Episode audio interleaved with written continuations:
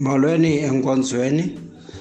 Mandinibulise bandla elihle elithandwa nguYesu Kristu. Ndibulisa kweli gama lithi Yesu Kristu, igama elinamandla, igama elingoyiswanto. KungoLwesibini ezintsukwini sifumana amazwi kwakhona. amazwi adlisa ubomi ilizwi lethu namhlanje silifumana kwincwadi kaluka umvangeli kwisahluko seshumi elinesibhozo sifunde umqolo weshumi elinanye intloko yendaba phayana ithi umzekeliso ngomfarasi nomqokeleli rhafu siyafunda Ke yena umFarisi wayemi ethandaza esithi, Thixo ndiyabulela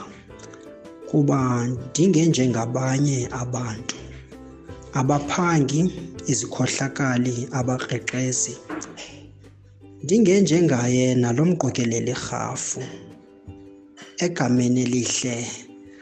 egameni likayesu kristu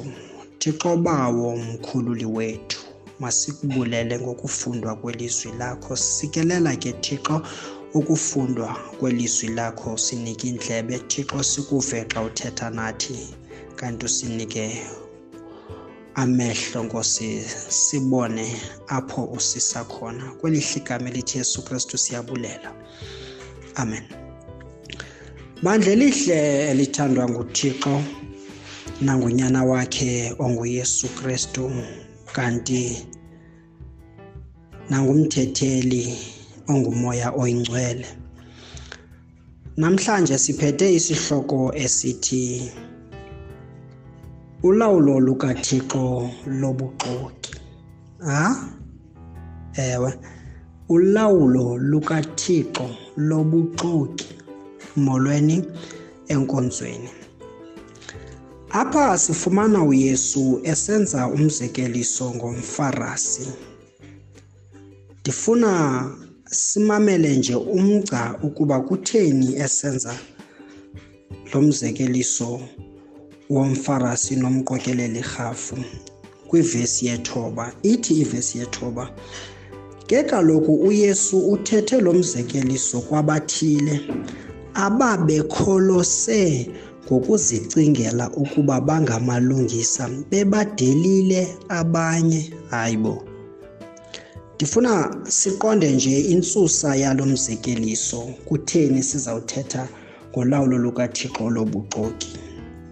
Kukho abantu abakholose ngokuzicingela ukuba bangamalungisa, bebadelile nabanye. Yho, ndizayithetha kanti le nto. Sina, sinamakholwa okanye amaKristu emhlabeni apha azicingela ukuba Kwinkonzo mna endikhonza kuyo singamalungisa kunabanye. Bade benze omnye umzekelo othi ukuba nithi nikhonza uThixo kutheni nisakhonzela emkhukhwini emva kwendlu yomntu nithi niyakholwa nje kakuhle bonani iinkonzo ziphucuke kangakanani bonani abantu abakhonzayo bahamba ngeemoto ezintle kangakanani ngoku sithe sithetha nge ngolawulo lukathixo olobuxoki molweni enkonzweni ngoku sinaloo makholwa abazicingela ukuba bangamalungisa bebadelile abanye bengababoni nganto yiloo nto ke uyesu esithi lumka ungazifikeli usebukumkanini obobuxoki uzuthi bubukumkani bukathixo kanti ayikabi ngubo ayikabi bubo njani masiye kumgqolo esingaye namhlanje Ke yena umFarisi wayemi ethandaza esithi, Thixo, ndiyabulela kuba ndingenjengabanye abantu abaphangi apho ngoku siya siyazijonga kwabanye ukuba mna andingomphangi kutsho ukuthi ndamkelekile bukumkanini bukathixo number one okwesibini andisosikhohlakali kutsho ukuthi ndamkelekile bukumkanini bakathixo okwesithathu andingomkrexezi kusho ukuthi ndamkelekile phi ebukumkanini bukathixo ndingenjengaye nalo mqokeleli rhafu umdelile umwenu hayi bo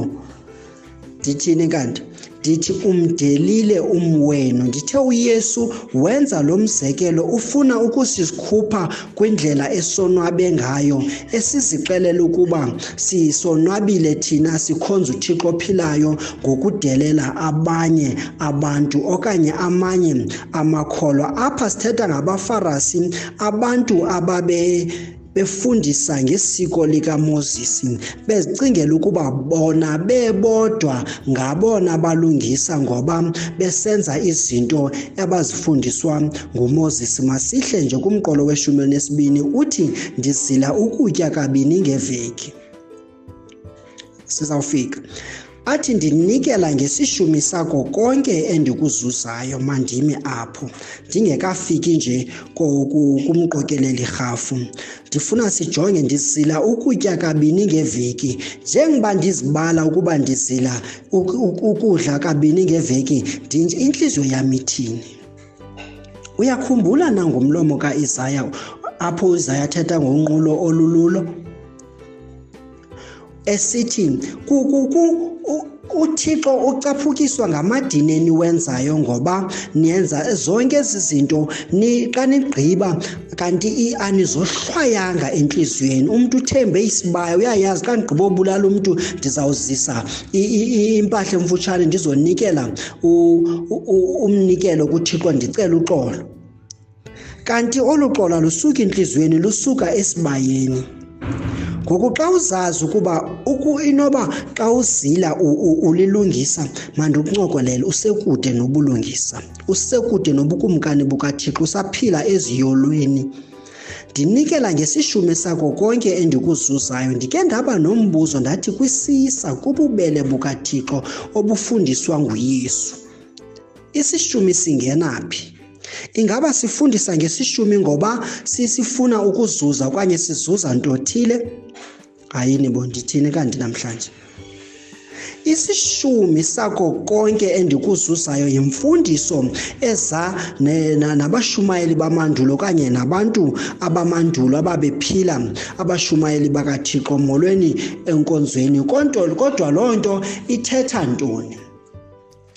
ayisuki entliziyweni isishumi sakho awuchwayitanga xa uphisana ngaso ngoba ufundisiwe ukuba ndifuna isishumi okanye kufuneka unikele ngesishumi ngokuzicingela ukuba ulilungisa mandi uxelele uthixo uthanda umphi chwayitileyo hayi onyanzelekileyo kanti isishumi sithi xa usebenzile zisa isishumi loo nto sisinyanzelo uthanda ungathandi zisa isishumi uhlonela imfundiso yalo ume phambi kwakho kanti kuthixo usekude molweni enkonzweni xa uzawuthetha ngesishumi namhlanje sithetha ngokunikela sithetha ngokuphana ngumphi ochwayitileyo not opha kokuphuma kabuhlungu masiguqukeni sibuyeleni kulawulo lukathixo apho sithetha ngoxolo khona apho saxa sithi sibona lo mntu engahambi ngokwendlela esicinga ukuba